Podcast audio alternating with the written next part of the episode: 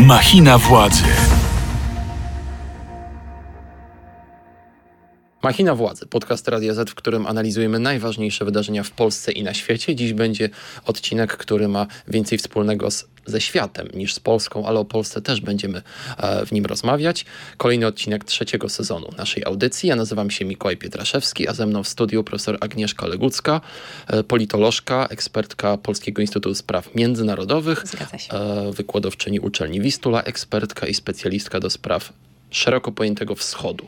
Dzień dobry, pani tak. profesor. Dzień dobry, dziękuję za zaproszenie. Punktem wyjścia jest e, tragiczna informacja, która dotarła do nas w zeszłym tygodniu o śmierci Aleksija Nawalnego, a można powiedzieć najważniejszego e, rosyjskiego e, opozycjonisty, zwanego tudzież wrogiem numer jeden Władimira Putina. Zmarł w kolonii karnej, jeśli dobrze przeczytam, w miejscowości Harb w Jamalsko-Nienieckim Okręgu Autonomicznym na północy Rosji.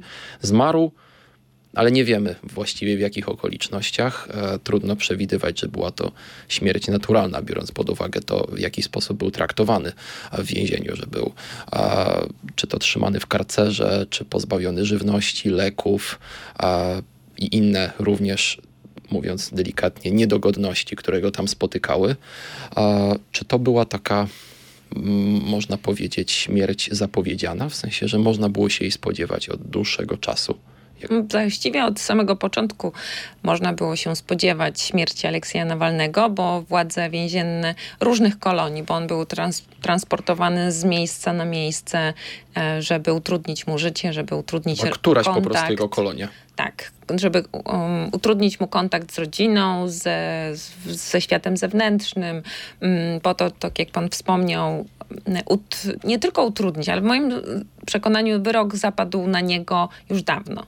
E, trochę mnie zaskakuje mimo wszystko termin, tego, e, że zmarł teraz i tak jak pan podkreślił, on, to jest zaskoczenie, dlatego że dzień wcześniej on um, prowadził, bo on kilkakrotnie prowadził e, takie no, własne sprawy przeciwko władzom więziennym, na przykład um, ograniczanie mu snu, um, tego, że na przykład muzułmanie, muzułmańscy więźniowie nie mieli Koranu, o bardzo dużo rzeczy sądził się z władzami więziennymi tych poszczególnych kolonii i właśnie dzień wcześniej wcześniej był trans, była transmisja z jego osobą i on nie wyglądało, żeby był bardzo chory, ani nie miał nic z płucami, mówił normalnie, nawet żartował sobie z z tymi władzami, e, więc e, to jest zaskoczenie, dlaczego teraz.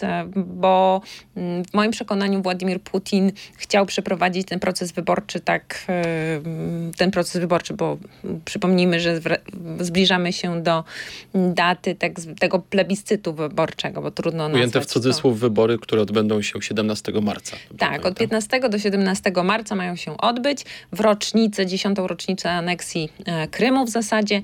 W związku z czym wszystko miało być takie super, natomiast teraz e, to, co się wydarzyło, zmobilizowało część rosyjskiego społeczeństwa, nie wszystkich, bardzo zmobilizowało opozycję rosyjską na emigracji, bo inna trudna jest do przeprowadzenia w samej Rosji. No i możliwe, że mogą być e, jakieś turbulencje w czasie tego plebiscytu w marcu. E, na plus, albo inaczej mówiąc, na to, co by z czego by Putin mógł korzystać w związku ze śmiercią Aleksieja Nawalnego, to na wyłapaniu tych aktywnych ludzi, którzy teraz wychodzą na ulicę, protestują, po to, żeby właśnie ich nie było w marcu. Właśnie dlatego chciałem zapytać, co ta śmierć daje Putinowi, który, tak jak wspomniałem, e, nienawidził Nawalnego i z, ze wzajemnością. Mamy miesiąc do tak zwanych wyborów można by pomyśleć, że to jest trochę nie na rękę Putinowi, że, że, że właśnie umiera teraz taka najważniejsza figura przeciwstawiona jemu. No właśnie, pani powiedziała, że mogą być jakieś turbulencje, ale czy spodziewa się pani rzeczywiście jakichś takich napięć i, i protestów w Rosji, czy, czy to jest jednak trochę naiwna wiara z naszej strony? Myślę, że takich masowych e, tak, nie będzie. Takich tak? masowych, jakie potrafił czasami organizować sam Nawalny. Tak, jakie, do jakich wzywał i rzeczywiście, nie wiem, w 2017 roku kiedy opublikował film o, o On wam nie Dimon, czyli o Dmitriju Miedwiediewie, jego posiadłościach, tych korupcyjnych zależnościach i tak dalej. Wtedy wyszło w 2017 roku naprawdę tysiące Rosjan e, na ulicę.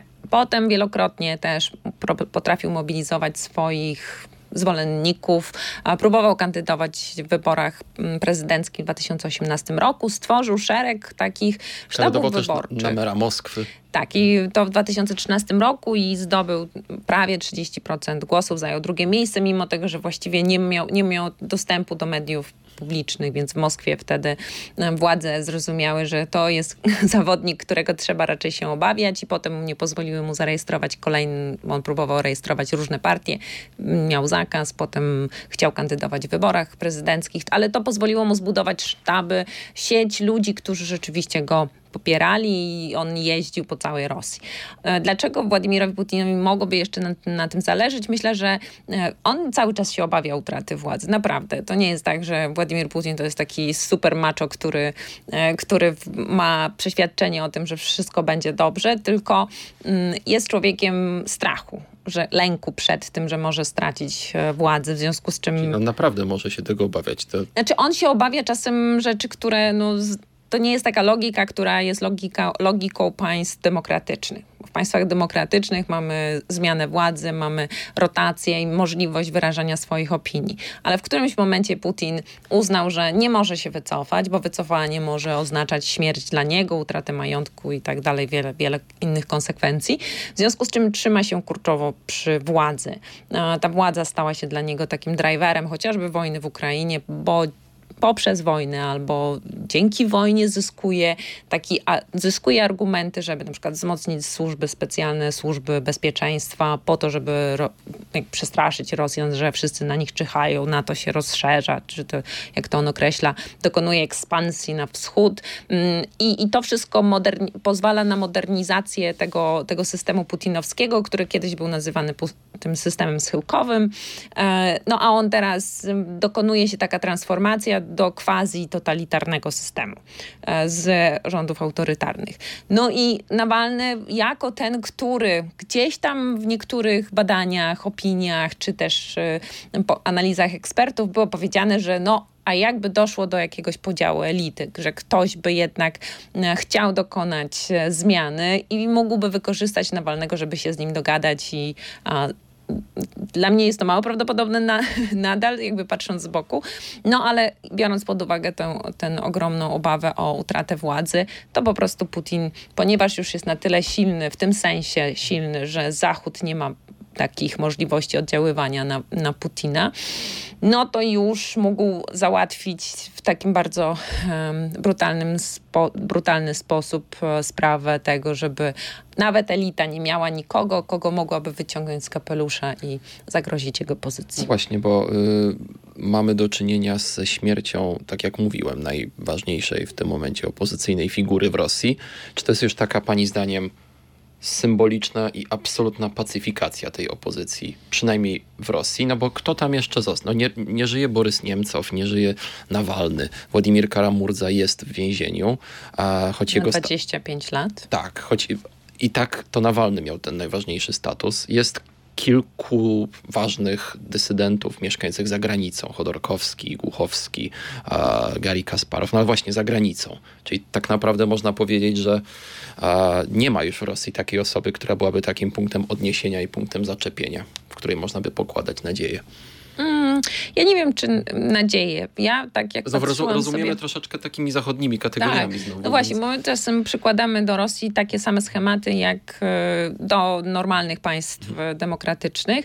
E, a jeżeli popatrzymy sobie na, w ogóle, jeżeli odpowiadając bezpośrednio na pana pytanie, czy w Rosji jest opozycja, no ona jest ukryta. Jeżeli jest, jeżeli to działa w podziemiu, wracają czasy tak zwanych kuchonnych razgaworów, czyli tych rozmów w kuchni, gdzie jedyne miejsce, gdzie gdzie można przy odkręconym e, kranie powiedzieć, co się prawdziwie myśli, bo dużo, dużo, wielu, wielu Rosjan po prostu nie mówi ani w pracy, ani w miejscu edukacji i tak dalej, bo się po prostu boją donosów. Rzeczywiście Rosja, no mamy w tym kontekście powrót do so sowieckich czasów, że rzeczywiście rodzą się donosy uczniów na nauczycieli, pracowników, na pracowników, na dyrektorów i to wszystko jest mm, takim systemem, systemem donosu. W związku z czym jest duży strach też obywateli, żeby mówić otwarcie, co myślą. W związku z tym też badania opinii publicznej są naznaczone wielką, wielkim znakiem zapytania, czy są one tak bardzo oddające rzeczywiste nastroje społeczne. Natomiast to, co się wydarzyło ostatnio, to też mo mogło mm, być takim elementem, dlaczego e, władze zdecydowały się pozbyć e, Aleksja Nawalnego, dlatego że e, przy w tym procesie plebiscytu udało się zarejestrować kandydata, który mógł zbierać podpisy, a był kandydatem antywojennym.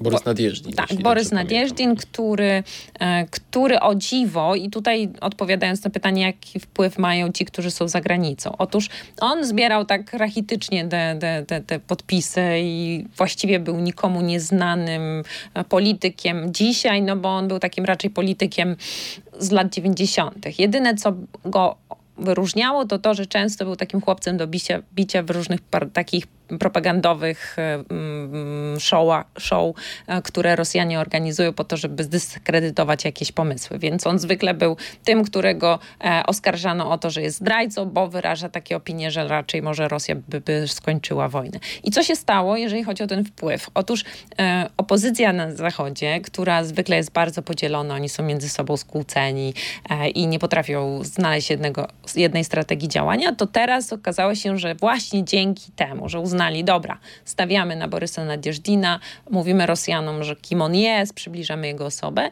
i po, wybo- po wywiadach z Elizabeth Schulman, to jest taka rosyjska politolożka, czy politykiem Maksymem Kacem, który mm, ma też duże zasięgi, nagle po prostu ludzie zaczęli stawać w kolejkach właśnie, żeby złożyć swój podpis dla Borysa Nadjeżdżina. Nagle ludzie zaczęli obserwować, co się dzieje w ogóle w sieciach społecznościowych, jeżeli chodzi właśnie o tego kandydata.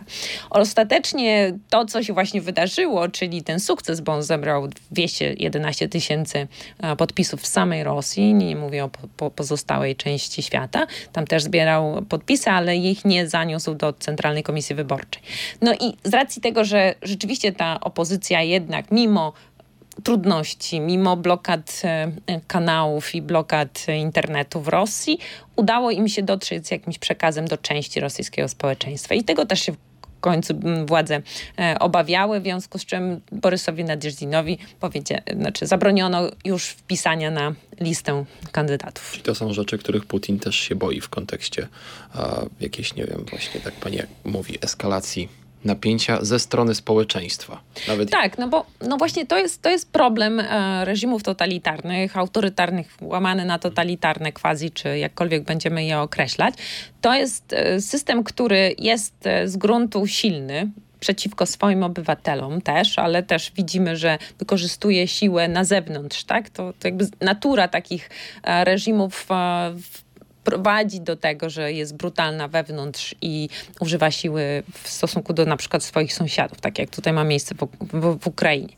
No ale biorąc to pod uwagę, widzimy, że mm, no właśnie, z jednej strony mamy te, tego Putina, który obawia się, jest silny, ale jednocześnie słaby, bo bez, zmianu takiej, bez zmiany ratacji ma, może mieć do czynienia z różnego rodzaju rewolucyjnymi zmianami, których nie da się przewidzieć.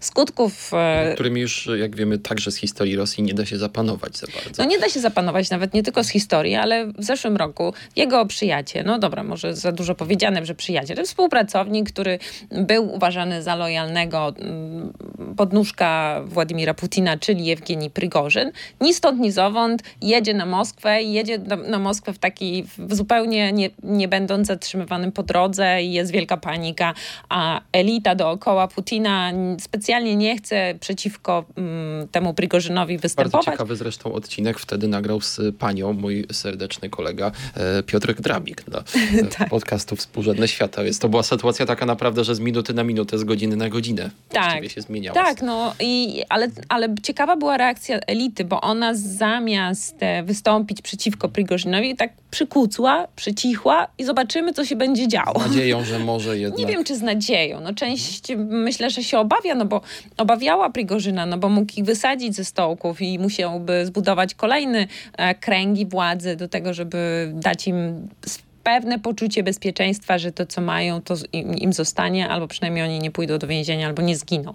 W związku z czym to jest tak, że to jest jedno, to jest to dzi dziwny może zabrzmieć, ale jednocześnie to jest system bardzo silny, ale jednocześnie bardzo słaby, z wieloma, z wieloma mankamentami. Ale jest silny tą brutalnością służb specjalnych, służb bezpieczeństwa, policji e, i tych rzeczy, które występują przeciwko obywatelom. W związku z czym obywatelom jest bardzo trudno występować przeciwko władzy. Z jednej strony dlatego, że system represyjny jest dobrze zbudowany i dość skuteczny, a z drugiej strony no, od wieków albo no, przynajmniej to od 70 lat e, można mówić o takim e, przytłamszaniu Rosjan od samego początku, od przedszkola, szkoły i tak dalej, żeby nie wychylać się, że działania indywidualne są z góry skazane na niepowodzenie, a tym bardziej, a tym bardziej kolektywne też są skazane na niepowodzenie. W związku z czym Rosjanie od bardzo, bardzo wielu lat, a to jeszcze wzmocniła, wzmocnił reżim Putina, stawiają na to, żeby przetrwać, żeby się zaadaptować, żeby sytuacja, która jest zawsze dla nich trudna,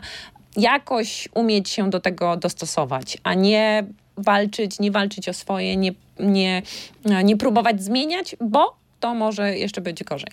Słuchasz podcastu Radia Z. Jeszcze wrócę do Nawolnego, bo y, chciałbym zapytać o tę perspektywę Zachodu, bo tak jak mówiłem, on był taką figurą tego wymarzonego rosyjskiego demokraty, a też był postacią skomplikowaną i niejednoznaczną. Wyrastał przecież z rosyjskiego nacjonalizmu, zresztą nie, nie odżegnywał się przed laty od takich poglądów. Też w 2014 roku y, jednak poparł agresję i aneksję Krymu. Później, co prawda, e, też zdementował jakby te, te, te poglądy i sprzeciwił się wojnie w Ukrainie chociażby. Ale chodzi o to, że on nie był tak y, takim ideałem, jakiego pewnie chciała go część y, zachodnich przywódców czy ekspertów widzieć, a mimo to y, cały czas jednak staramy się do tej Rosji przykładać takie nasze schematy, prawda, że znajdzie się ktoś, kto tego Putina obali wprowadzi liberalno-demokratyczny porządek. I na ile tak naprawdę Nawalny faktycznie był człowiekiem, który, któremu marzyła się taka demokratyczna Rosja, a, a, a na ile by, była to też jakaś taka właśnie projekcja ze strony Zachodu. Ja w ogóle uważam, przypadku. że w Polsce my czytamy Nawalnego w bardzo skrajnych postawach. Albo rasistę, nacjonalistę, e, wielkorusa, albo tego demokratę, który mógł coś przynieść wielką nadzieję tak naprawdę Nawalny był gdzieś tam po środku i zmieniał swoje poglądy, swoje postawy z czasem. On może nie poparł agresji rosyjskiej w Ukrainie w 2014 roku, natomiast kiedy zadano mu pytanie, co z Krymem, to wtedy e, odpowiedział w taki sposób, że zasadniczo trzeba było jeszcze to przemyśleć, ale no wiadomo, że Krym to trzeba, trzeba analizować z innego punktu widzenia, że to on był rosyjski. Znaczy w tym sensie, że nie, nie potępił tego aktu Tak, ale, ale to trzeba właśnie rozumieć, że on był politykiem, który chciał zdobyć i to zresztą w tym filmie dokumentalnym który dostał Oscara, zadano mu to pytanie, czy on rzeczywiście jeszcze trzyma się z tymi nacjonalistami, czy już jest takim demokratą, który by chciał, którego by chciał zobaczyć Zachód. I on wtedy odpowiedział bardzo szczerze, że tak naprawdę on nie może odżegnywać się od żadnych poglądów, ponieważ musi ofertę e, mhm. E, wystosować w stosunku do swojego społeczeństwa. A Rosjanie, którzy mają takie elementy w swojej kulturze strategicznej, imperialne, tego, że, że te bóle fantomowe, że im odebrano Polskę, odebrano Ukrainę. Ja pamiętam jedna koleżanka powiedziała mi, Rosjanka kilka lat temu, dobrych kilka lat jeszcze przed agresją w 2014 roku, że her dream is to, you know, to have the same territory as Soviet Union. Ja powiedziałam, że słuchaj, twój, twój, e, twój dream, czyli twój sen jest our nightmare, czyli nasz koszmar senny, żeby właśnie Rosja wróciła do tego, co kiedyś posiadał Związek, e, Związek Czyli zmierza pani do tego, że w przypadku Rosjan jednak ten imperializm, nacjonalizm, to poczucie wyższości narodowej, ono jest tak wpisane, e, wdrukowane. Jest w pewien sposób kodem genetycznym że nawet, że, że nawet ktoś, kto tak. chciałby zdemokratyzować ten kraj, nie może się tak całkowicie odseparować od tego. Znaczy, a, myślę, że były próby demokratyzacji i, mhm. i po prostu też znowu przykładamy swoją miarę, dlatego że akurat ja, ja mieszkałam w Rosji kilka lat, akurat kiedy wprowadzano demokrację w Rosji i naprawdę trudno się dziwić Rosjanom, że im się źle kojarzy, bo im się kojarzy z brutalnością tego czasu, z chaosem, z totalną inflacją, która rosła z, z minuty na minutę. Jedą niskim poziomem życia. Tak, no po prostu koszmarem. Tym też gra Władimir Putin, że słuchajcie, no ja jestem jaki jestem, ale przynajmniej macie lata 90. za sobą. I cały czas. Widzicie, że to się nie udało. Tak, i cały czas, co wam chce Zachód y, zaproponować, to chce osłabić Rosję poprzez na, na, na, nawiązywanie do Nawalnego, do demokracji, do Nawalnego i tak dalej. Chcecie tego? No i Rosjanie mówią, nie, my nie chcemy chaosu, my chcemy stabilizacji. No i właśnie ta natura adaptacji po, powoduje, że Putin, mimo tego, że nie ma takich wystąpień na ulicy, to korzysta z takiej społecznej ciszy, i którą definiuje jako aprobatę dla swoich rządów. A po co mu są te plebiscyty? Bo to też jest ważne. Te plebiscyty wyborcze, takie teatrum demokratyczne, które urządza od czasu do czasu, nie jest wcale do Rosjan tylko on czerpie z takiego dobrze zorganizowanego procesu wyborczego pokazuje efektywność swojej władzy jako zarządzania, e, takie crisis management, czyli zarządzanie kryzysem sytuacji trudnej dla elity.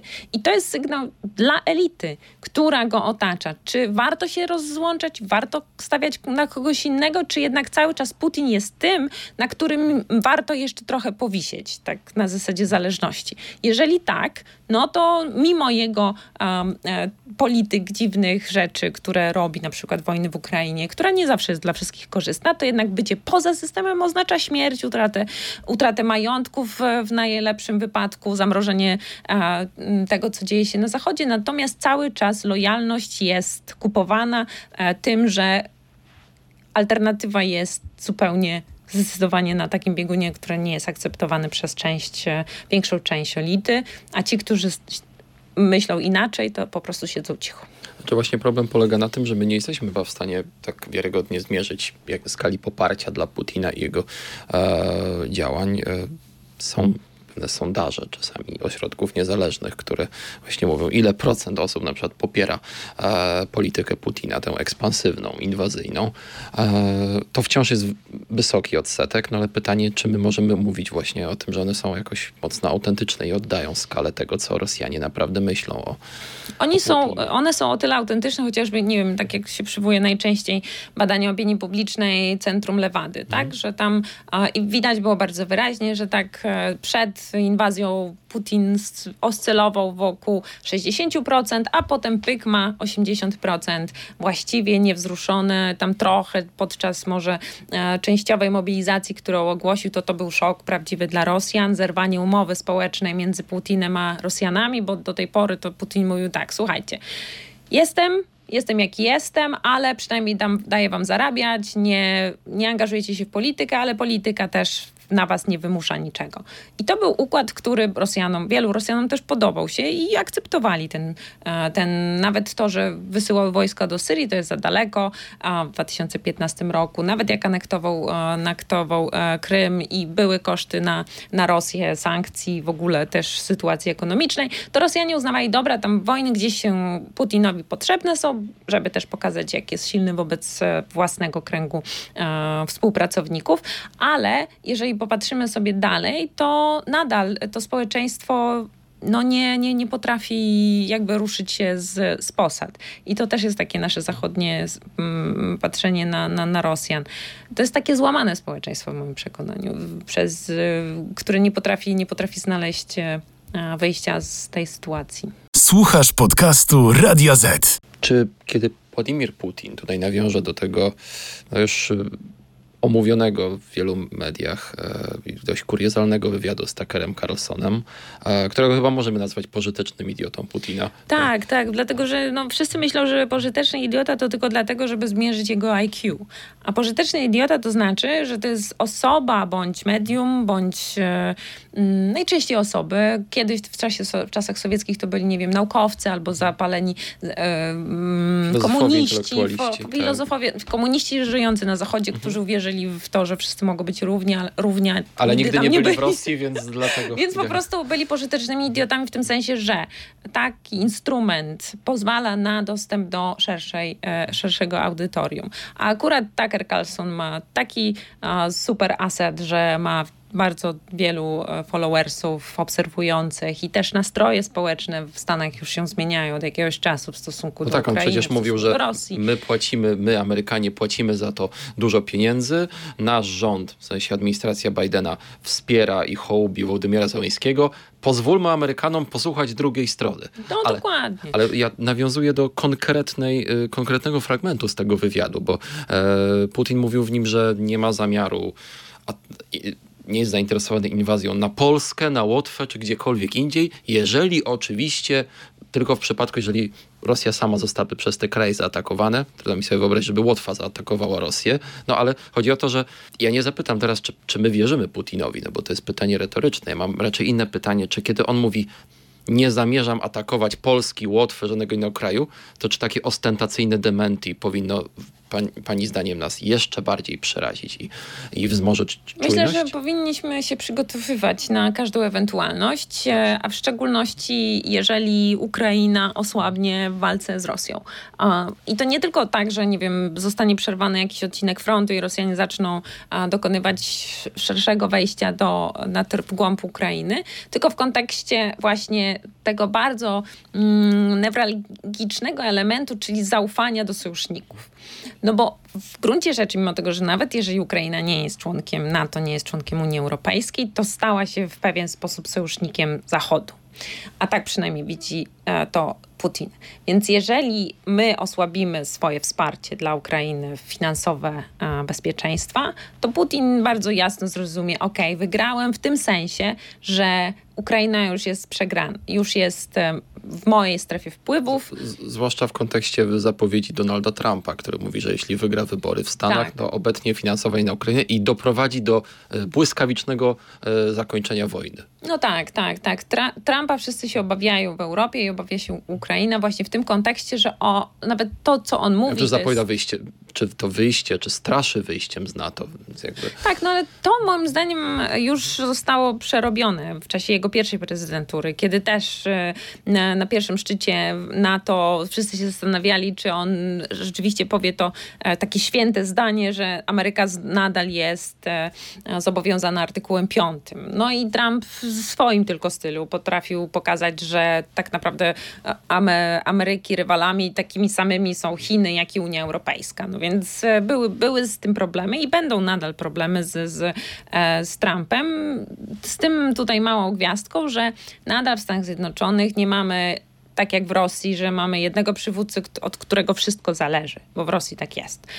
W Stanach Zjednoczonych jednak mamy kongres, mamy e, Pentagon, mamy taki check and balance system jeszcze, który akurat w czasie pierwszej prezydentury Donalda Trumpa, który chciał zdejmować sankcje na Rosję, kongres odebrał mu te prerogatywy w czasie jego pierwszego roku mm, prezydentury i przekazał do kongresu. Znaczy, czy, czy, czyli, że teraz prezydent nie może sobie za pomocą takiego executive order odwołać, że to już, już, już was lubimy, zdejmujemy sankcje, teraz będziemy handlować. No tak, bo Trump zresztą y, wiemy, że mu się marzy właśnie wyłączenie tych demokratycznych, y, instytucjonalnych bezpieczników, bo on to wiemy też. Tak, i myślę, że będzie o wiele bardziej e, skuteczny w tym, jeżeli będzie teraz prezydentem, niż wtedy, bo wtedy jeszcze miał czas, kiedy nie miał dobrego zaplecza administracyjnego, który mogłoby wprowadzać jego decyzje. Na takie zaplecze, gdzie nie, nie, niektórzy mu się sprzeciwiali, a teraz raczej... Wielu. Tak. Potem pisali książki, dostawali kasę za to, że,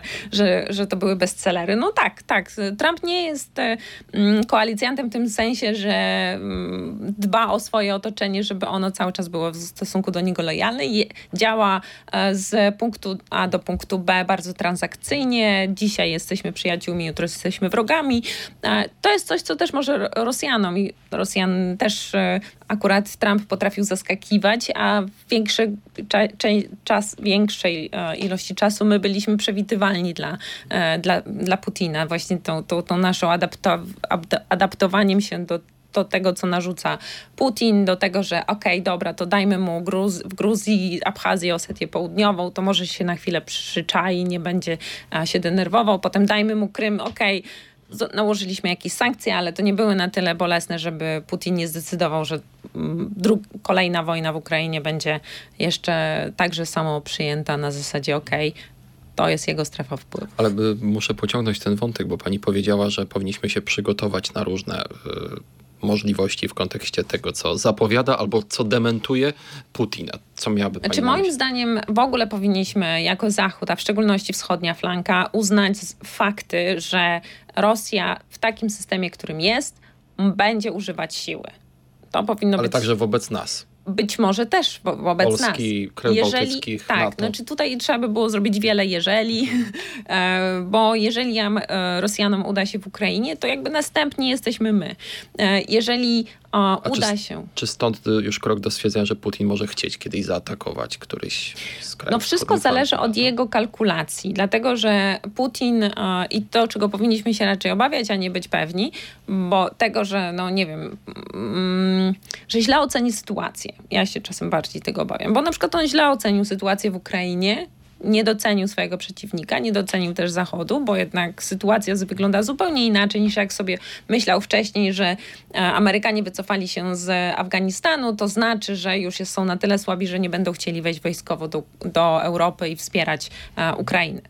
Ta jego miskalkulacja, czyli brak dobrej, ro, dobrego rozeznania przyczyniła się do wybuchu tego, tej, tej wojny. My musimy mu na etapie rozeznania dać jasny sygnał, że będziemy po pierwsze wspierać samych siebie, no bo tutaj chodzi o, chodzi o państwa NATO, ale jednocześnie będziemy wspierać takich naszych sojuszników w boju z, czy też z tym zagrożeniem rosyjskim, bo jeżeli przestaniemy to robić, mhm. no to to będzie sygnał, który pozwoli, aha, dobrze, to tutaj już jest trochę słabiej, możemy spróbować a, swoich sił, bo ta, ten element mobilizacyjny rosyjskiego społeczeństwa, żeby w takim kontekście oblężonej twierdzy, konfrontacji z Zachodem, no to my nie możemy na to jakby nie patrzeć, odwracać głowy, mówić, no dobra, no Putin jest jaki jest, on zabija wszystkich, tak jak Carlson powiedział. No potem na spotkaniu z, z on jeździ po świecie i mówi, no, no po prostu liderzy państw autorytarnych zabijają tak, to nie, nie można tego skwitować właśnie, w taki sposób. Ale właśnie w to kontekście tej wschodniej flanki NATO i, i nas, czy właśnie, czy, czy, czy takich rzeczy my się powinniśmy bać, bo oczywiście nie chcę, żebyśmy tutaj w tym wywiadzie straszyli naszych Nie, ja właśnie, widzów, właśnie że... wręcz przeciwnie. Ja bym chciała mm, być na tyle przygotowana jako społeczeństwo pod względem też obrony cywilnej, budowania schronów, e, rozwoju armii, modernizacji armii, po to, żeby nie przyszło mu do głowy e, walczenie z Polską czy, czy z państwami bałtyckimi. O tym zresztą mówił y, w jednym z ostatnich wywiadów minister obrony narodowej Władysław Kuźniak-Kamysz, że jemu by się marzyła właśnie taka powszechna obrona, że mnóstwo ludzi przeszkolonych w odpowiedni sposób. Podał przykład Finlandii, która ma niewspółmiernie dużo względem zawodowych żołnierzy, osób po prostu wyposażonych w odpowiednie umiejętności do tego, żeby się obronić, ukryć, przesz, przerzucić coś. Tak, no, no my nie powinniśmy przede wszystkim panikować, bo to też czyta bardzo dobrze Władimir Putin, jego propaganda i służby. Mm, zamiast paniki trzeba postawić na przygotowanie. Nie wiem, w, w, nowych budynkach, tak jak nie wiem, no bo ja pamiętam, jak byliśmy tuż przed wojną, przed tą pełnoskalową wojną w, na, w Donbasie, tak? Wróciliśmy kilka dni tuż przed e, rosyjskim atakiem uh, w Ukrainie. I i tam nam mówili a, aktywiści, ludzie z społeczeństwa obywatelskiego, że w nowych domach, bo w starych to trudno byłoby to zrobić, ale że w nowych domach nie ma schronów w takich blokach. E, dlaczego? Skoro e, cały czas front jest może, nie wiem, 60 kilometrów dalej, 100 kilometrów dalej. Wiadomo, co Rosjanie tam robią i takie zakładanie optymistyczne, że a, no bo my nie będziemy mieć wojny, bo to jest tylko wojna informacyjna, tutaj Putin, wszystko będzie dobrze.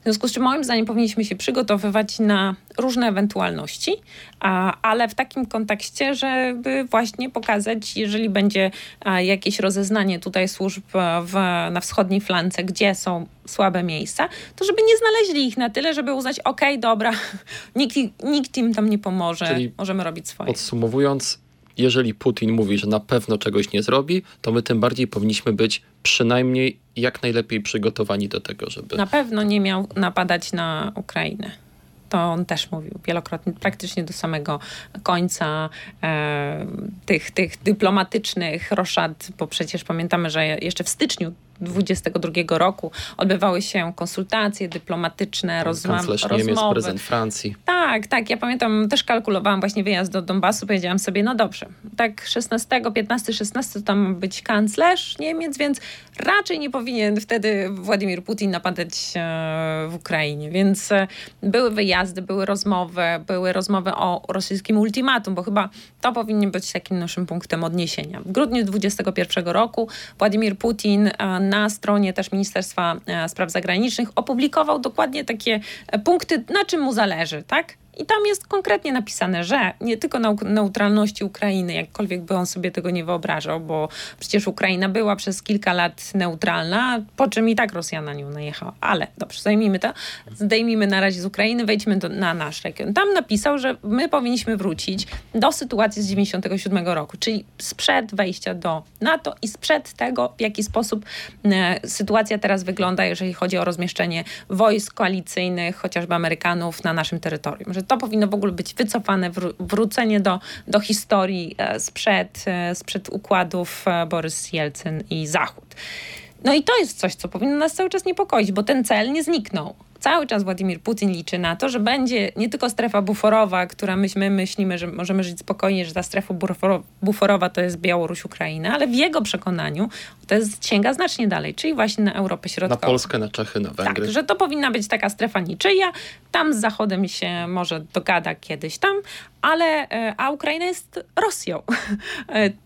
Więc Może w tym sensie okrutnie to zabrzmi, twierdził, że nie zaatakuje Ukrainy, ponieważ nie uważa Ukrainy za Tak, no rosyjska propaganda bardzo mocno e, pokazuje, że Ukraina nie jest państwem. Artykuł Władimira Putina też z 21 roku, że to jest trójjedyny naród rosyjski, czyli e, trój, trójjedyny, tak, czyli Białorusini, Ukraińcy i Rosjanie to taka jedna wspólna rodzina, ale właściwie to też Rosja. To, to jakby to jest Rosja, to są Rosjanie, tylko oni tak trochę inaczej mają dialekt jakiś, nie wiem, inny, regionalny, natomiast to, to, to wzmacnia taką poczucie wielkości w, w Rosjanach. No i to jest, no bardzo mocno zakorzenione i z tym też trzeba brać, to też trzeba brać pod uwagę. E, Zajmie to lata, jeżeli w ogóle dojdzie do jakichkolwiek zmian wewnętrznych w Rosji, żeby Rosjanie odczepili się od tych koncepcji kolonizacyjnych, tak jak musieli się odczepić, nie wiem, Brytyjczycy, Francuzi i tak dalej. To jest bolesne dla takiego narodu, bolesne dla władzy, ale musi nastąpić kiedyś. i tym akcentem e, realistycznym, może niekoniecznie optymistycznym, ale realistycznym kończymy nasz dzisiejszy odcinek. E, moją rozmówczynią była doktor, profesor e, Agnieszka Legucka, e, politolożka. Gniewam się na doktor habilitowany, nie gniewam się. No tak, doktor habilitowana, Tak, profesor uczelni. Wistula, ekspertka do spraw Rosji, Białorusi, Ukrainy, szeroko pojętego wschodu, Tak. ekspertka również Polskiego Instytutu Spraw Międzynarodowych. Bardzo pani profesor dziękuję To za tę ja rozmowę. dziękuję i życzę spokojnego roku. A my tymczasem życzymy oprócz spokojnego roku również bardzo dużo satysfakcji z odsłuchu oraz z seansu naszych odcinków. Zwłaszcza tego e, ostatniego. Słuchajcie nas na e, Apple Podcast, Google Podcast oraz w serwisach streamingowych takich jak Spotify oraz na YouTube, gdzie możecie również obejrzeć wersję wideo. W przyszłym tygodniu spotka się z Wami mój serdeczny kolega Błażej Makarewicz. Ja tymczasem nazywam się Mikołaj Pietraszewski. Spotkam się z Wami za dwa tygodnie. Dziękuję. Do zobaczenia. Do usłyszenia. Machina władzy. Więcej podcastów na player radioz.pl.